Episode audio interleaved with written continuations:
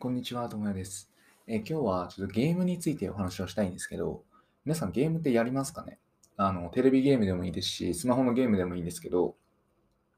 僕はた2020年とかまで、2020年までゲームってほとんどやってなかったんですよね。えというのも、そのゲームって時間の無駄だなとは思ってたんですよ。よく言われるのが、ゲームをやっても現実世界は何も変わらないみたいな、虚しくなるみたいなことって言われるじゃないですか。であったりとか、人生最後に死ぬ時に、あのゲームをもっとやってたかったと思いますみたいなことを聞かれると、まあ、それは言わないなみたいな気持ちになってたので、あんまやる気なかったんですよね。娯楽としても別にやる必要ないかなっていうふうに思ってたんですけど、あの、とあるテッドトークっていうあのカンファレンスの話を、のゲームでの、ゲームの話を聞いて、ゲームって使い方によっては、現実世界のクオリティも上がるんだなってことが分かったので、まあ、それについてお話しできればなと思います。でその TED Talk っていうのが、あのまあ、ちょっとリンクを後で貼るんですけど、ゲームについての、まあ、 TED Talk なんですよね。あのゲームをすると10年くらい人生が良くなるよみたいなことをプレゼンターが話してるっていう話なんですけど、その話の何が面白かったかっていうと、その話は最初に死ぬ間際に後悔する5つのことってことを伝えてるんですね。これはなんか、あの、メンタリスト DAIGO さんとかも話していた看護師さんが、あの、いろいろ調べた結果、死ぬ間際に後悔人が後悔すること、トップ5っていうのが導き出されたよっていう話があって、まあ、ちょっと僕出典とかわかんないんであれなんですけど、まあ、この5つを人は後悔しがちだよねってことが分かるたっていう話なんですよね。で、その5つっていうのがちなみに1つ目があ仕事ばっかりするんじゃなかったなとか、で2つ目がもっと友達と連絡を取ればよかった。で3つ目がもっと自分を幸せにすすればよかったな。で4つ目がその本当の自分を表す勇気を持ってればよかったな。で5つ目がその他の人の期待に合わせるんじゃなくて自分の夢に忠実に生きればよかったみたいなこの5つの後悔なんですよ。で、僕が今紹介しているテッドトークは、この5つの後悔とゲームっていうのはどう関係してくるのかっていうのを話してるんですね。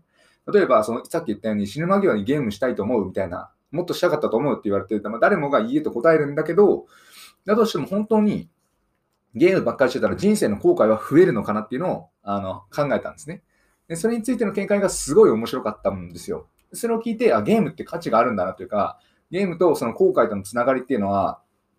意外と密接につながっているんじゃないかなっていうふうに思ったんですね。なんでかっていうと、例えば人生最大の後悔は仕事ばっかりしてたってことなんですよ。ざっくり言ってしまうと。でそれってつまりゲームをたくさんしていれば、その後悔が減った可能性ってあるじゃないですか。で、仕事とゲームはまた違うので、ゲームをたくさんしていれば仕事の量が減るっていうのは間違いないので、ってなったら後悔が減っていた可能性があるわけなんですよ。で、2番目の友達との連絡も同じで、ゲームって今オンラインでできますよね。あの PS4 であったりとか、スマホゲームですら今オンラインでできる時代ですから、ってなったら繋がってるわけですよ。それってつまり友達と連絡を取ってることになりますよね。なんでゲームでも繋がれてるんです、友人と。で、人生の後悔3、4、5っていうのは、あの、自分を幸せにしてあげればとか、本当の自分を表す勇気とかっていうのって、ひとまとめにすると自己実現っていうワードで多分くくれるんですよね。で、これも人によってはゲーム上で考えられるんですよ。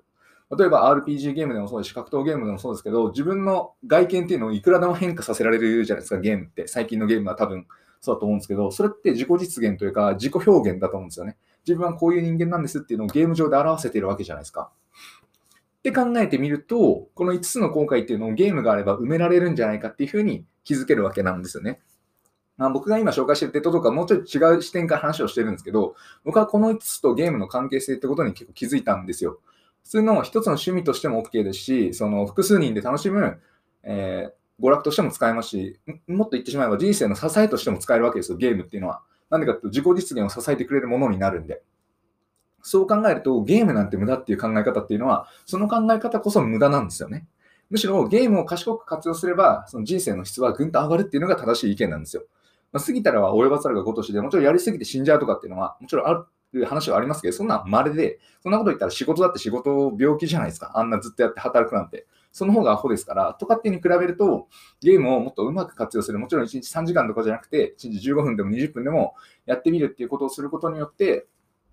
後悔は減っていくんじゃないかなっていうふうに僕は思えたんですね。で、ゲームは時間の無駄でしかないっていう意見を最初は持ってたんですけど、そうではなくて、ゲームっていうのは使い方によっては全然人生の質を上げてくれるよねっていうお話でした。なので、このテッドトークはちょっと見て見ていただきたいなと思うので、概要欄に貼っておくので、ぜひ、え見ていただければなと思います。ゲームについての考え方というか、人生をゲームにするとかって話じゃなく、ゲームがどう役に立つかっていう話なんで、その点を毎日聞いていただければいいんじゃないかなと思います。お話は以上です。ありがとうございました。ではまた。